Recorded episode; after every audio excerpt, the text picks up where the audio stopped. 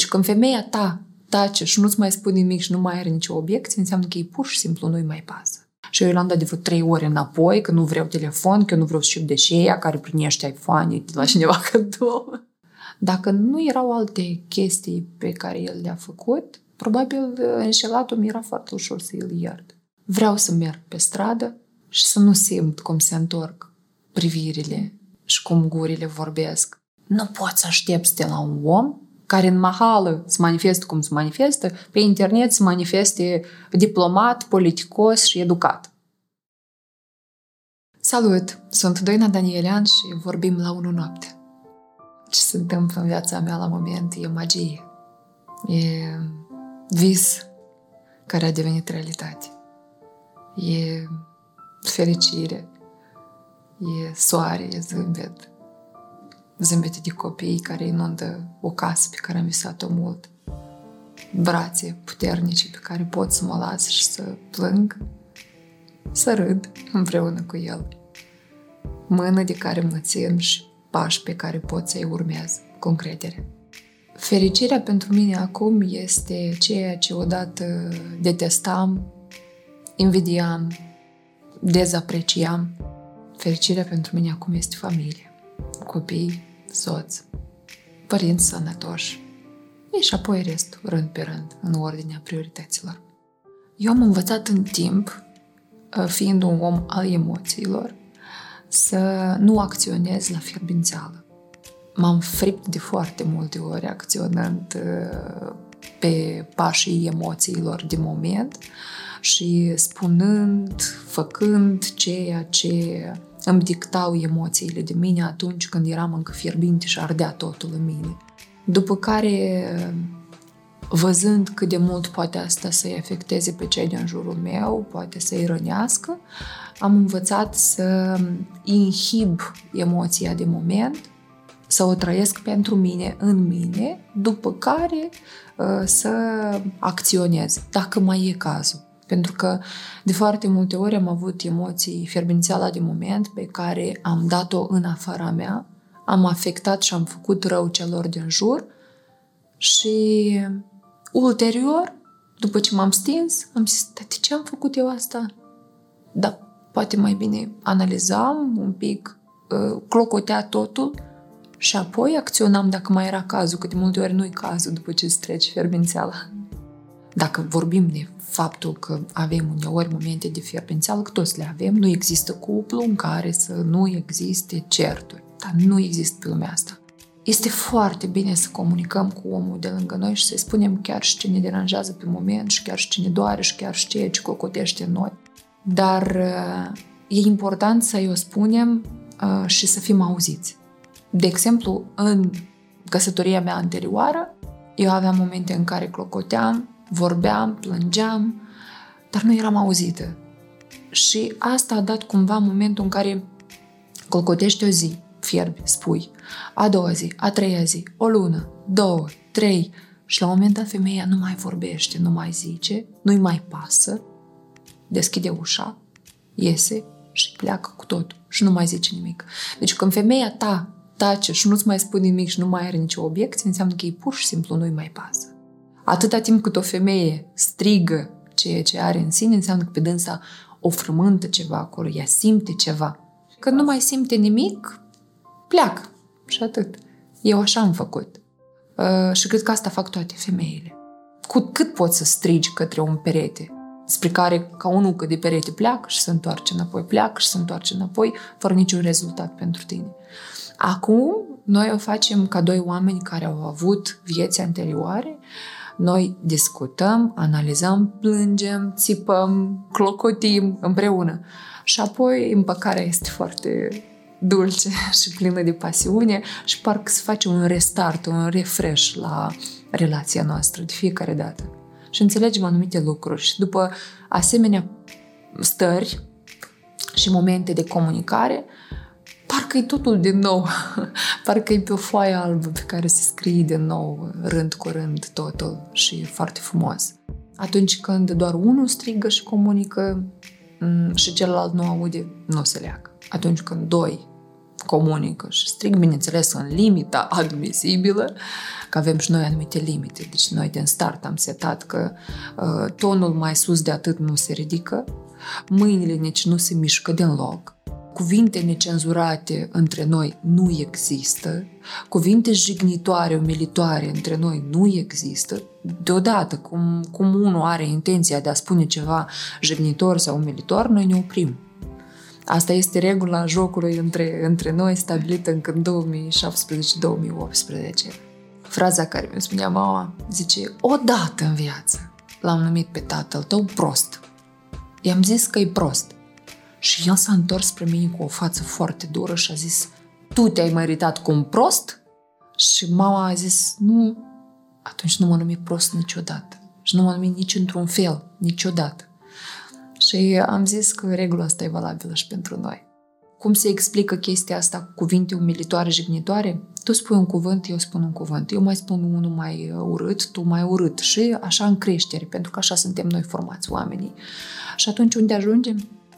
Din păcate, în unele cupluri, dacă le privești, ai impresia că ei cred că sunt nemuritori și că uh, mai au o viață undeva acolo pusă deoparte, pe care la un anumit moment ei pot să o ia de acolo din sertar și să o folosească.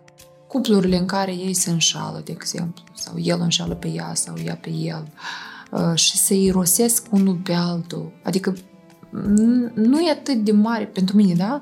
Nu e atât de mare problema că se înșeală, o înșelat unul, dar e mai mare problema că îi irosește viața celuilalt. Deci o femeie care stă acasă și așteaptă soțul, cu dragoste, cu bucate numai bine pregătite. Uh, și el vine din alta, acasă. Și ei trăiesc. Și el se comportă așa de parcă viața ei ar costa zero. Și ea este datoare cu viața ei, lui, ca el să o irosească, uite așa, el să duc să trăiască fericit aici, în cuibușorul de nebunie, cu cea cu care face nebunii, sau ea, că e valabil pentru ambele, și cel de acasă, cea de acasă, să-l aștepte, uh, să-l corcolească, să fie acolo pentru el. Deci cât egoist trebuie să fii, să duci o viață dublă și să nu valoreze pentru tine absolut deloc viața celuilalt care o irosește, care trece, trece un an, doi, trei, zece, trec foarte repede, făcându-i toate mofturile lui sau ei și așteptându-l acasă cu toate gata. Și tu aici trăiești vis, călătorii, uh, flori, șampanie, orgasme și tot așa și vii la cel de acasă care el e dator să fie acolo. Asta e cel mai trist pentru mine, dacă sincer. Și eu am cântărit foarte mult în momentul când a trebuit să cântăresc și am zis că eu nu mai am o viață ca să o irosesc să aștept aici ca să mai fac încă un copil 2-3 și să aștept acasă în patru pereți să vină cineva să îmi dea dragoste, afecțiune, atenție și tot așa. Am simțit, mi-a spus-o instinctul meu, am simțit că sunt de rezervă acolo, am încercat să-l trag din celelalte brațe am încercat să-i șterg sărutările de pe buze date de altcineva cu ale mele, cunoscând și intuind acolo în sinea mea. Apoi m-am convins de anumite lucruri, n-a fost necesar să mă conving până la capăt. Mi s-a spus cinci ani la rând, n-a fost nimic, tu doar îți imaginezi, te-a înșelat instinctul, ca după cinci ani să-mi recunoască, nu, nu te-a înșelat instinctul eu chiar te-am înșelat. Dar am făcut-o o singură dată. și n-a fost bine. Așa mi-a zis. Dar acum, dacă aș avea ocazia, și poate o am acum, îi mulțumesc. Și lui, și ei. Lui, că mi-a deschis ochii și m-a făcut puternică. Ei, pentru că m-a scăpat de el. și l-a luat. Și poate reușește să-l facă mai fericit decât aș fi reușit eu. Dar lui vreau să-i mulțumesc pentru un film minunat. E mai înalt decât mine acum. ah, pentru că întotdeauna există mm, dragostea aia care ne face să iertăm tot, care ne face să trecem peste tot. Dacă nu erau alte chestii pe care el le-a făcut, probabil înșelatul mi era foarte ușor să îl iert. Pentru că multe cupluri își dau o nouă șansă la fericire. Pentru că părinții mei în tinerețea lor de cândva și-au dat o nouă șansă la fericire și au apărut și alte două surori ale mele și acum mama cu tata sunt cel mai frumos cuplu și exemplu pentru noi.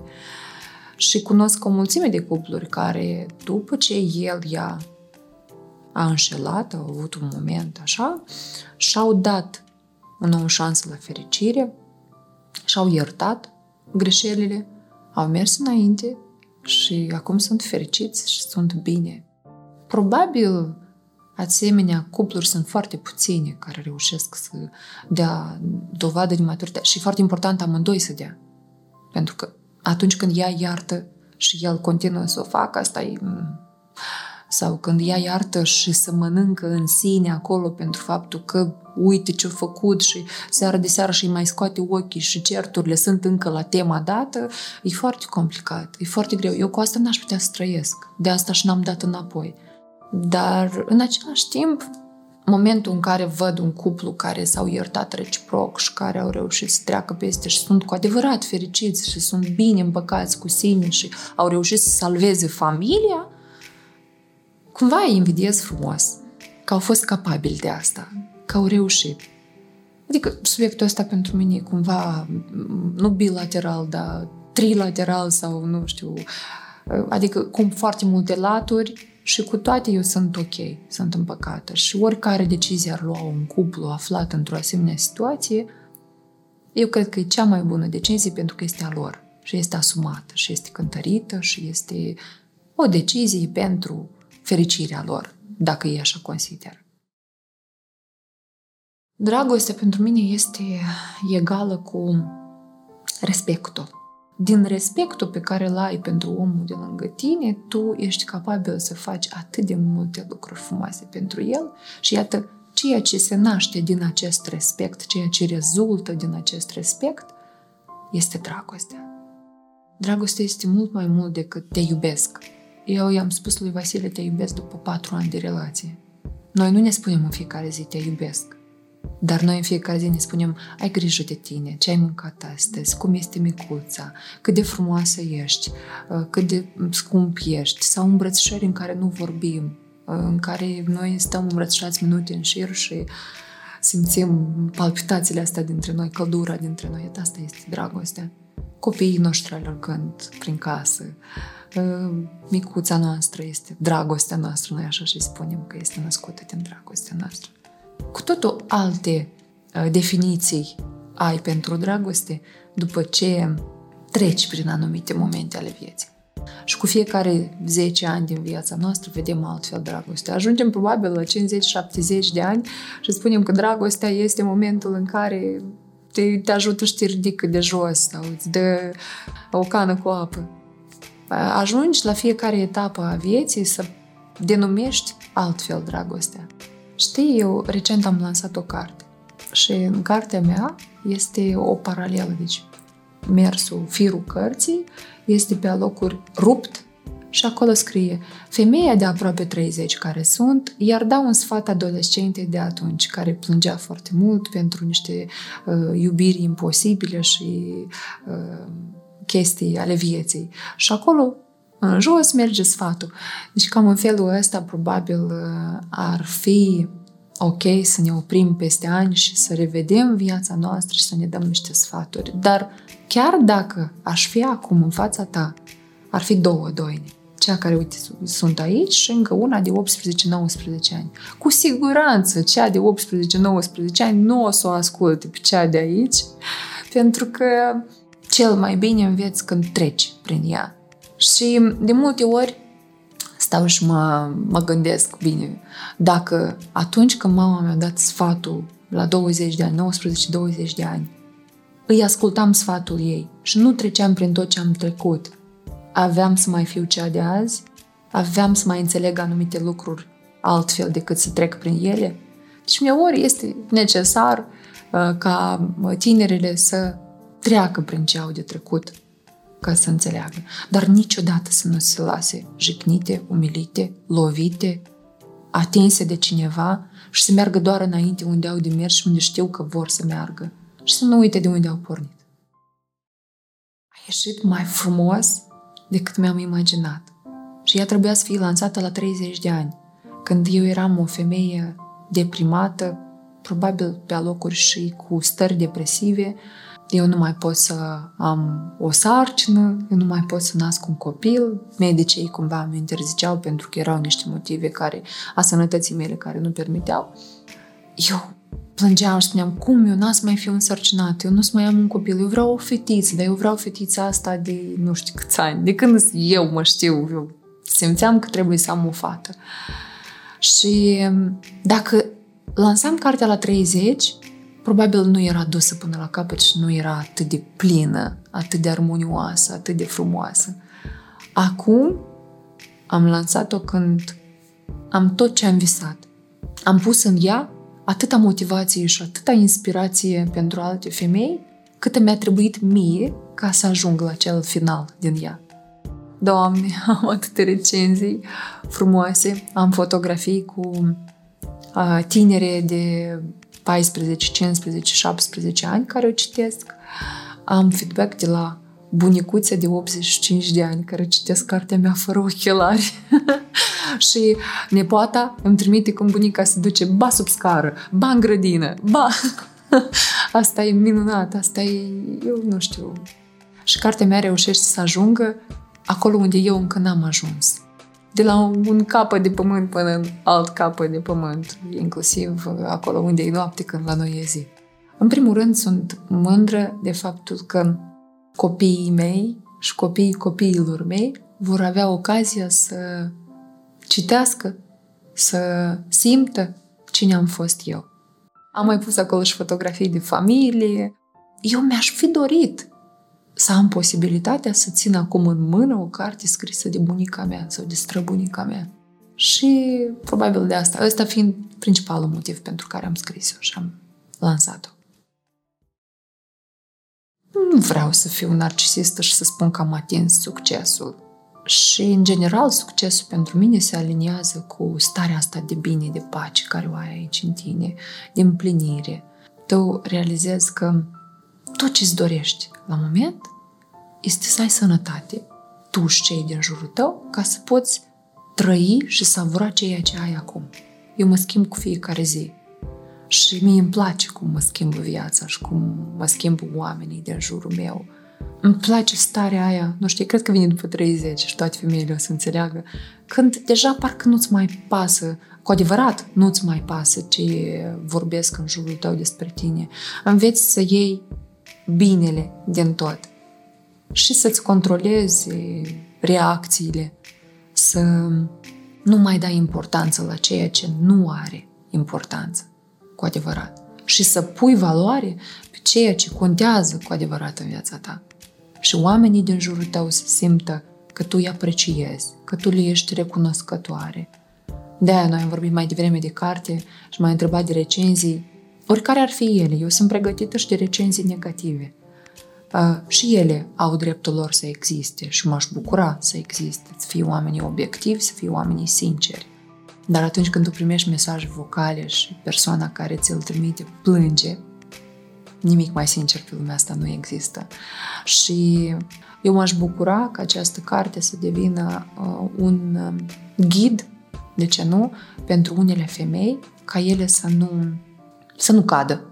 Sau atunci când cad, să plângă de ajuns cât simt ele, să se ridice și să meargă înainte. Pentru că înainte, acolo undeva vine un final frumos, fericit. Am frica și am câteodată starea că vreau să pun ceva pe mine și să nu mă cunoască nimeni. Știi, am zile în care vreau să merg pe stradă și să nu simt cum se întorc privirile și cum gurile vorbesc asta e și plăcut, asta e și frumos, asta e minunat, să mergi pe stradă și la un moment dat să te îmbrățișezi, să te îmbrățișeze cineva, să te salute cineva, să-i facă cineva cu mânuța micuței tale din cărcior. Dar sunt zile în care nu vreau. Sau sunt situații când mm, realizez că faptul că tu ai postat că ești acolo, dar trebuia să postezi că ești acolo, ți-a dăunat, ți-a făcut rău ție sau familiei tale. Am, am avut un incident, cineva a vărsat ceva pe mașina mea și a făcut-o intenționat și urât. Și atunci eu am zis, trebuie să mă controlez și trebuie să cântăresc ceea ce arăt lumii și ceea ce spun lumii și ceea ce împart cu lumea. De multe ori fac postările după ce plec din acel loc. Dar eu nu pot să arăt lumii un neadevăr sau ceva ce nu corespunde cu viziunile mele, cu gândurile mele, cu ideile mele, cu modul meu și felul meu de a fi. Și atunci eu ori zic, ori nu zic deloc. Ceea ce nu are locul sau nu uh, sunt gata să împart cu lumea, o mai las un pic. Cu toate că cu sarcina n-am putut să tac nicio oră. Da, deci eu am tăcut două zile, am ținut sarcina doar pentru mine și sora mea, care era cu noi cazată în Grecia.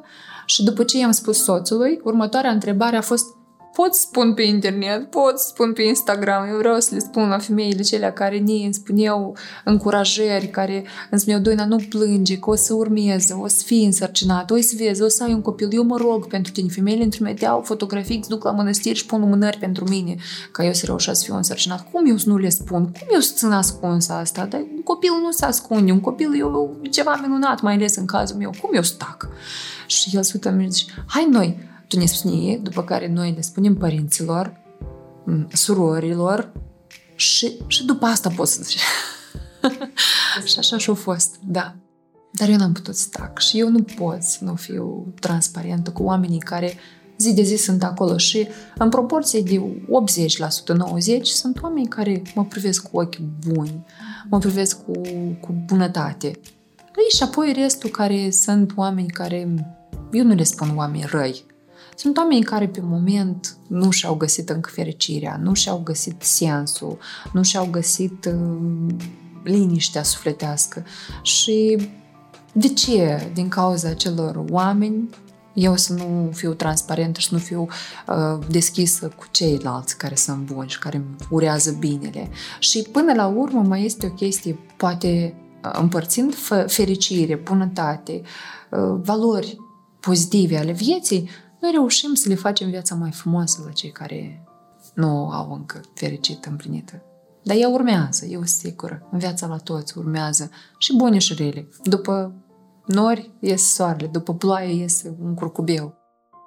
Sunt profesii care se moștenesc de la părinți și nu neapărat ele sunt cele mai bune sau cele mai rele. Dar decizia le aparține lor. Noi chiar le dăm copiilor noștri libertatea totală de a fi în mediul online sau de a nu fi. Înainte unei sesiuni foto, de foto, eu îi întreb, vreți la sesiune foto de familie sau nu? Chiar și în unde suntem, de exemplu, la un eveniment. Eu deseori mă feresc să filmez oameni fără acordul lor.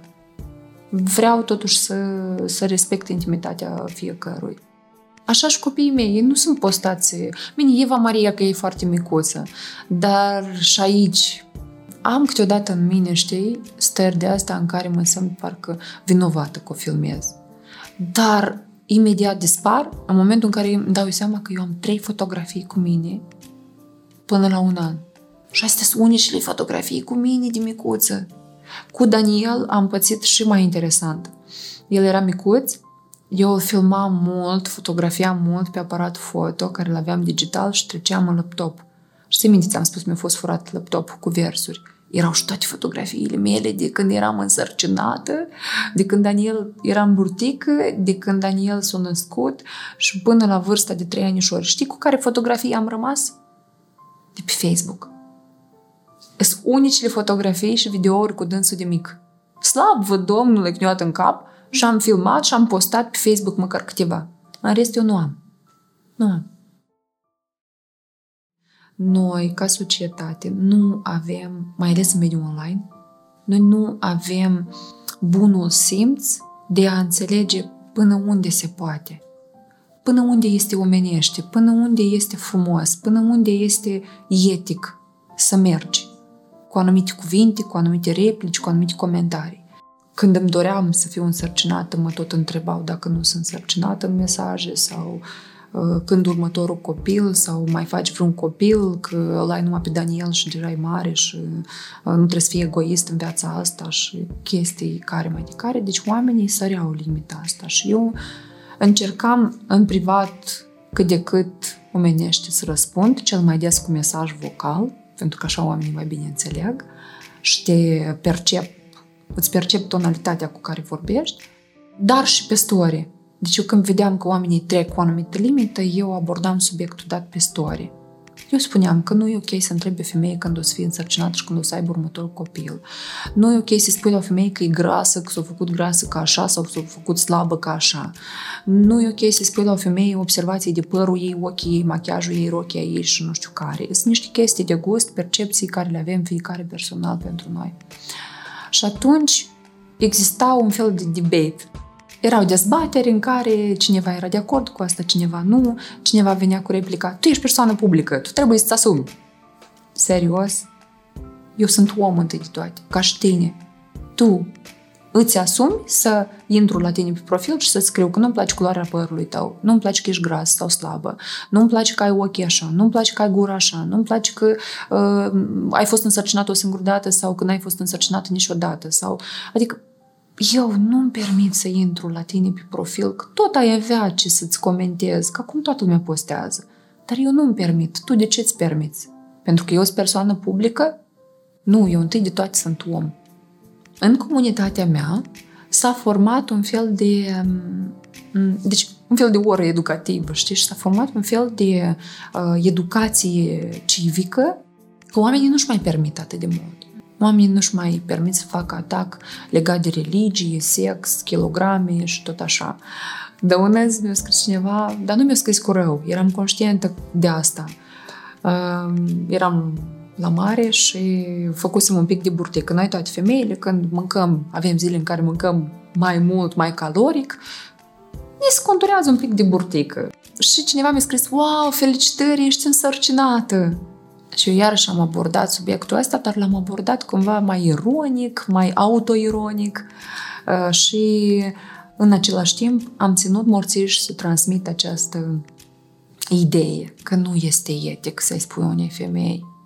Eu am văzut foarte multe situații în viața mea când o femeie tocmai născuse și cineva îi spune, oh, deși ești gravid cu a doilea de amul. Însă nu, se, nu s-au retras organele, nu, s-au, nu și-a revenit organismul ei, corpul ei și lumea deja o întreba dacă e însărcinat cu a doilea pentru că are burtă. Dar cum vrei să fiu? Top model la o lună de la naștere sau la două sau la trei?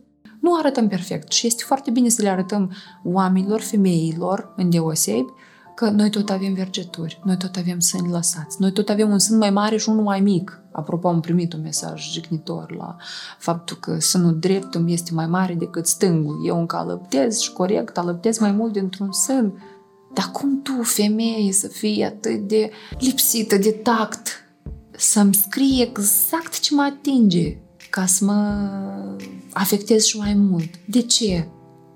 De ce, mai ales noi femeile, să nu ne înțelegem mai mult una pe alta, să nu ne compătimim mai mult, să nu ne um, solidarizăm mai mult, să fim mai bune una cu alta.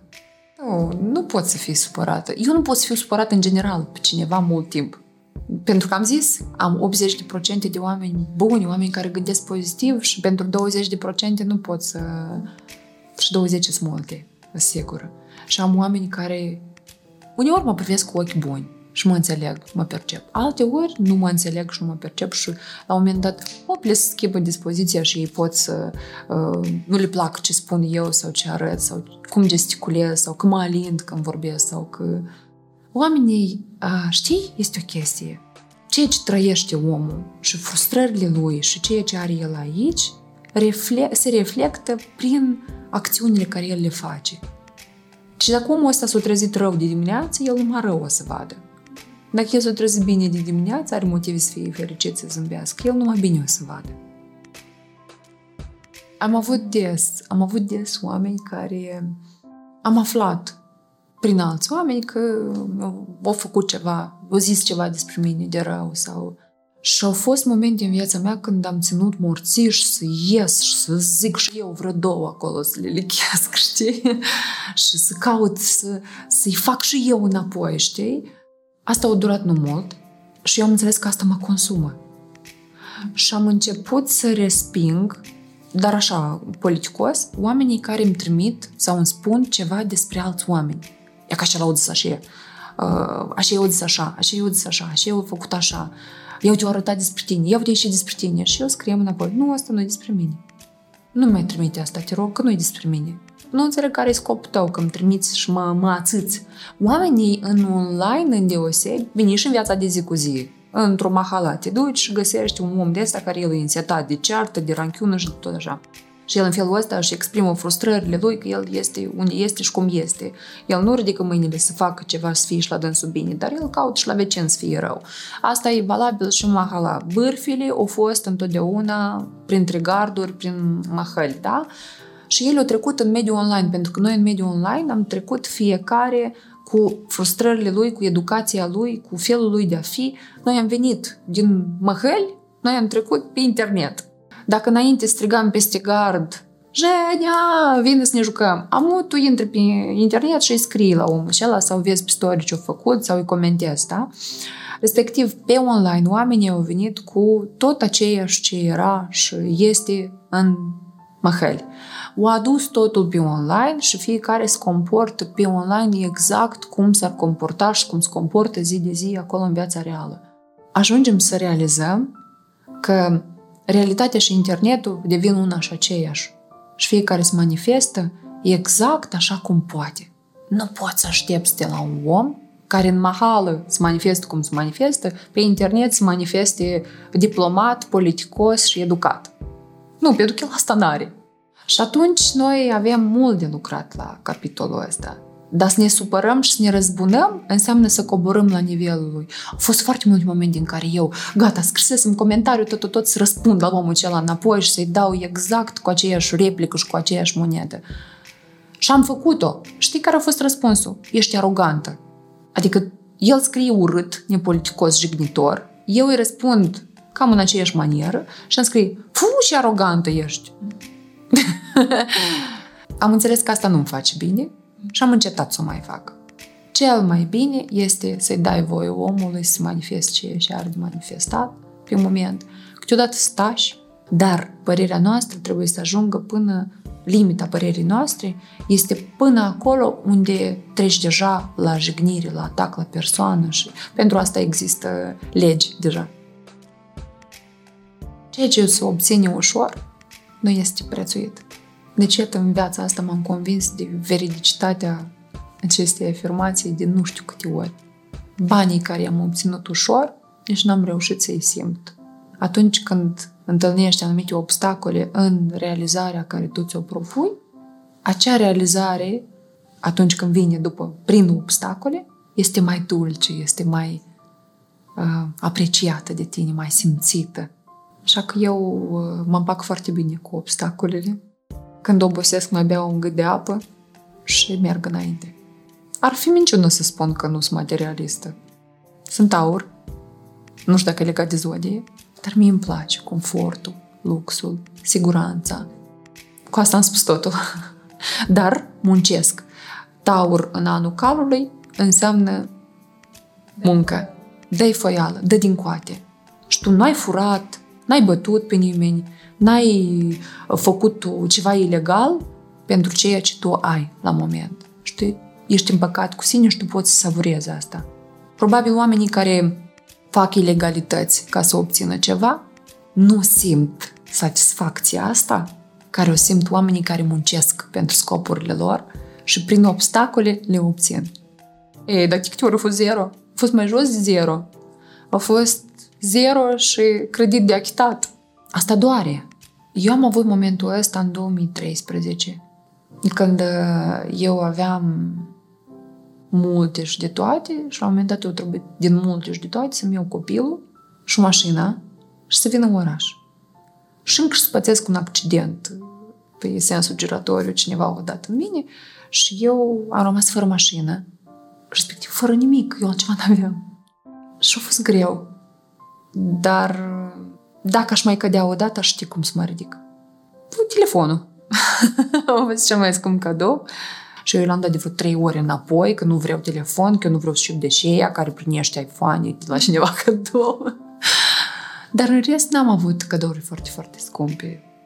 Dar eu am făcut cadou vacanțe de 3000 de euro.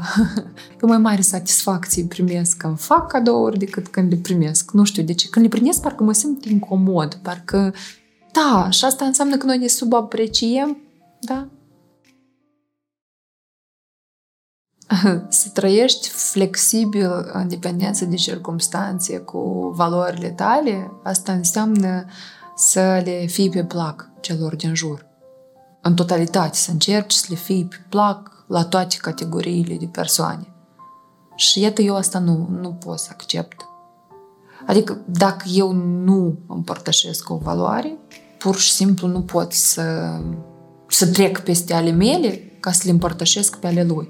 De aceea, probabil, eu am fost uh, la un moment dat în centrul unui mare scandal, când valorile mele nu se pupau cu valorile acelor oameni.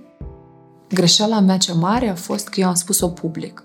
Et cel mai bine este, da, dacă tu nu împărtășești valorile și principiile unui om din anturajul tău, tu pur și simplu te separi, te, te depărtezi și mergi pe calea ta, pe drumul tău, cu valorile tale, cu principiile tale. Dar nu strigi în gura mare că eu nu împărtășesc valorile și principiile acelui om. Cu toate că eu nu sunt un pedestal și nu sunt un vitamai, nu știu cine, nu sunt Dumnezeu ca oamenii să corespundă cu valorile și principiile mele, că noi toți suntem atât de diferiți, toți oameni, toți cu două mâini, două picioare, doi ochi, nas și gură, dar atât de diferiți în tot, mai ales în valori și în principii. De aceea, eu am valorile mele, principiile mele, me le păstrez uh, și nu mă dau după alți oameni dacă ele nu corespund cu mine. Eu ți le respect pe ale tale, tu le respecti pe ale mele. Și gata. Da, eu cred în Dumnezeu. Am avut momente în care parcă mă îndoiam. Momente în care mi era foarte greu. Cumva îl învinuiam. Și chiar și atunci când îl învinuiești pe Dumnezeu, tot crezi în El, că te adresezi Lui și îi spui Lui toate gândurile tale. Da, eu de mică, cu bunica, eram foarte des la biserică, eram fascinată de tot, tot ce însemna cupola aia mare a bisericii, clopotele alea, am urcat sus să văd cum se bat clopotele. Am o chestie care am spus-o și pe Instagram și am creat mare zizanie atunci. Eu mă rog la Dumnezeu constant și pot să mă rog și uh, dimineața și dimineața și seara și noaptea și o fac nu neapărat în biserică. Adică pentru mine biserica nu este neapărat aliniată cu Dumnezeu.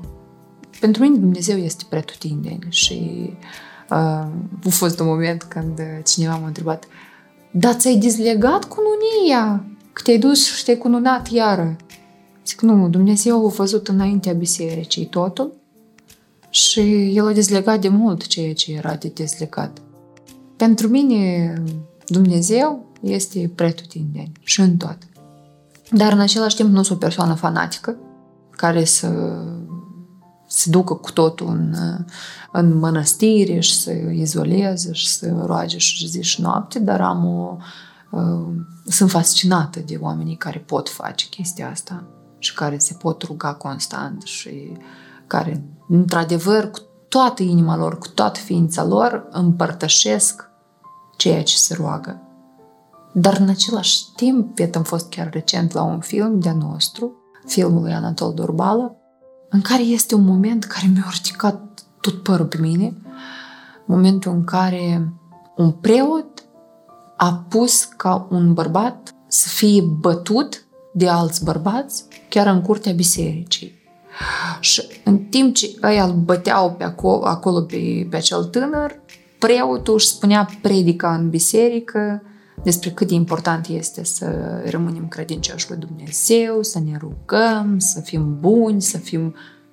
Deci, știi, așa, un contrast. Și când vedem asemenea cazuri, ne se taie de biserică, de slujitorii bisericii, nu de Dumnezeu. Și mulți confundă chestia asta că văd în presă diverse cazuri, li se taie și lor, ei se gândesc că lor li se taie de Dumnezeu. Dar, de fapt, sunt două lucruri diferite. Chiar dacă am trei copii care cresc zi de zi cu multă dragoste. Tot nu m-am gândit cum aș vrea să spună sau să simtă ei despre mine când nu o să mai fiu. Eu nu știu dacă vreau să mă gândesc în general la asta. Ce o să gândească lumea sau ce o să scrie lumea despre mine după ce eu nu o să mai fiu pe, pe lumea asta. Tot ce îmi doresc probabil este ca atunci când o să vin în momentul ăla să călătoresc îndeajuns, să iubesc îndeajuns, să creez îndeajuns, să simt îndeajuns, să văd îndeajuns, ca atunci când o veni momentul ăla să spun, da, eu am trăit, da, eu am simțit, eu am văzut lumea asta, eu am simțit viața, eu n-am mirosit viața pe chestii urâte, eu n-am ucis, n-am trădat, n-am uh, distrus, cumva tot ce am făcut este pentru mine, pentru împăcarea mea și sunt împăcat cu mine. Dar, într-adevăr, trebuie să trăim viața așa, încât când o să vină ultimul moment, noi să nu regretăm că ne-am mirosit viața.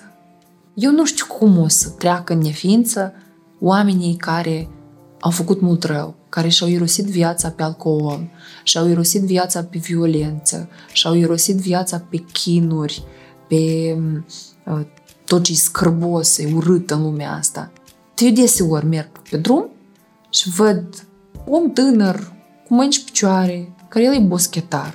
Și eu mă întreb, băi, de ce omul ăsta e dat pe pământ și irosește anii lui, viața lui, corpul lui, care e sănătos, spre deosebire de un copil sau un tânăr care stă în spitalul oncologic și privește pe geam și se roagă să mai trăiască o zi. Deci ăsta își irosește viața, și face pe dânsul și ăsta se roagă să mai trăiască o zi. De ce există, iată, dezechilibru ăsta? Uneori să fii visător sau să cauți să vezi doar binele în lume este o terapie pentru sufletul tău. Eu am avut stări de la ură pentru toți cei cei din jur până la dragoste pentru toți din jurul meu. Eu de acum, eu am așa o senzație, probabil asta e um, starea asta de bucurie, de fericire, știi? Când îți vine să-i îmbrățișezi pe toți, să-i încurajezi pe toți, să-i motivezi pe toți, să le transmiți cât mai multe gânduri bune, cât mai multă putere, cât mai multă răbdare, cumpăt, ca să-i vezi într-o zi fericiți. Știi? E ca chestia asta. Eu acum îmi doresc și nu că aș vrea să fiu bună pentru toată lumea și toți mă vadă bună. Dar chiar vreau să ajungem să trăim într-o lume mai bună, unde om, om cu omul să împărtășească ceea ce e bun și unde nu o să mai văd sute, mii de comentarii scris cu răutate și doar unul, două pe acolo cu felicitări. Dar eu nici n-am sesizat momentul când despre mine au început să scrie știri. Eu pur și simplu ne-am încătat de treaba mea și am făcut emisiuni la radio, când la un moment dat m-am trezit cu o primă știre scrisă despre mine. Și eu până asta n-am scris niciodată niciun comentariu undeva că scrieți despre mine o știre, că ea că despre asta ați scris, dar despre mine nu vreți să scrieți. Nu, eu ne-am văzut de treaba mea și eu am muncit. Am lucrat zi de zi la radio, emisii direct, emisiuni cu miniștri, cu profesori, cu actori, cu muzicieni, cu scriitori. Și aici, știi, cumva ieșiți acasă și scrie un comentariu, scrieți despre mine o știre. Fă ceva și o să scrii și despre tine. Cu cea mai mare plăcere. Eu o să fiu aceea care o să distribuie o știre despre tine. Dacă o să faci ceva și o să fii acolo un subiect de știre. Uneori mi și milă pentru cei care lucrează în jurnalismul din Republica Moldova, mai ales în presa mondială. Lor le este foarte greu să mai facă vreo știre despre cineva că oamenii o atacă. Oamenii nu înțeleg că există secțiunea social, economic, politic, mondial. Dar scrieți și despre asta, dar despre asta de ce nu scrieți? Păi la mondial nu o scrie niciodată despre asta. Intră la social și găsește. Este, este percepția oamenilor de a nu împărtăși o fericire și doar de a compătimi, doar de a căuta să compătimească pe cineva a devenit atât de greu să, să definesc sensul vieții mele. Tot ce trăim noi ca oameni este cumva trecător, etapă după etapă. Când suntem mai mici, spunem sensul vieții noastre sunt părinții. Apoi părinții pleacă. Facem copii. Facem copii și spunem sensul vieții noastre sunt copii. Apoi copiii pleacă. Sensul vieții mele la moment este să dau și să primesc energie, emoții, trăiri. Și dau, primesc la familie, e un schimb reciproc de energie și la oamenii din jur, comunitatea în care trăiesc. Știi cum vorba aia, să fac o fântână, să sădesc un pom, să fac un copil, să cresc un copil. Rând pe rând le ating pe toate.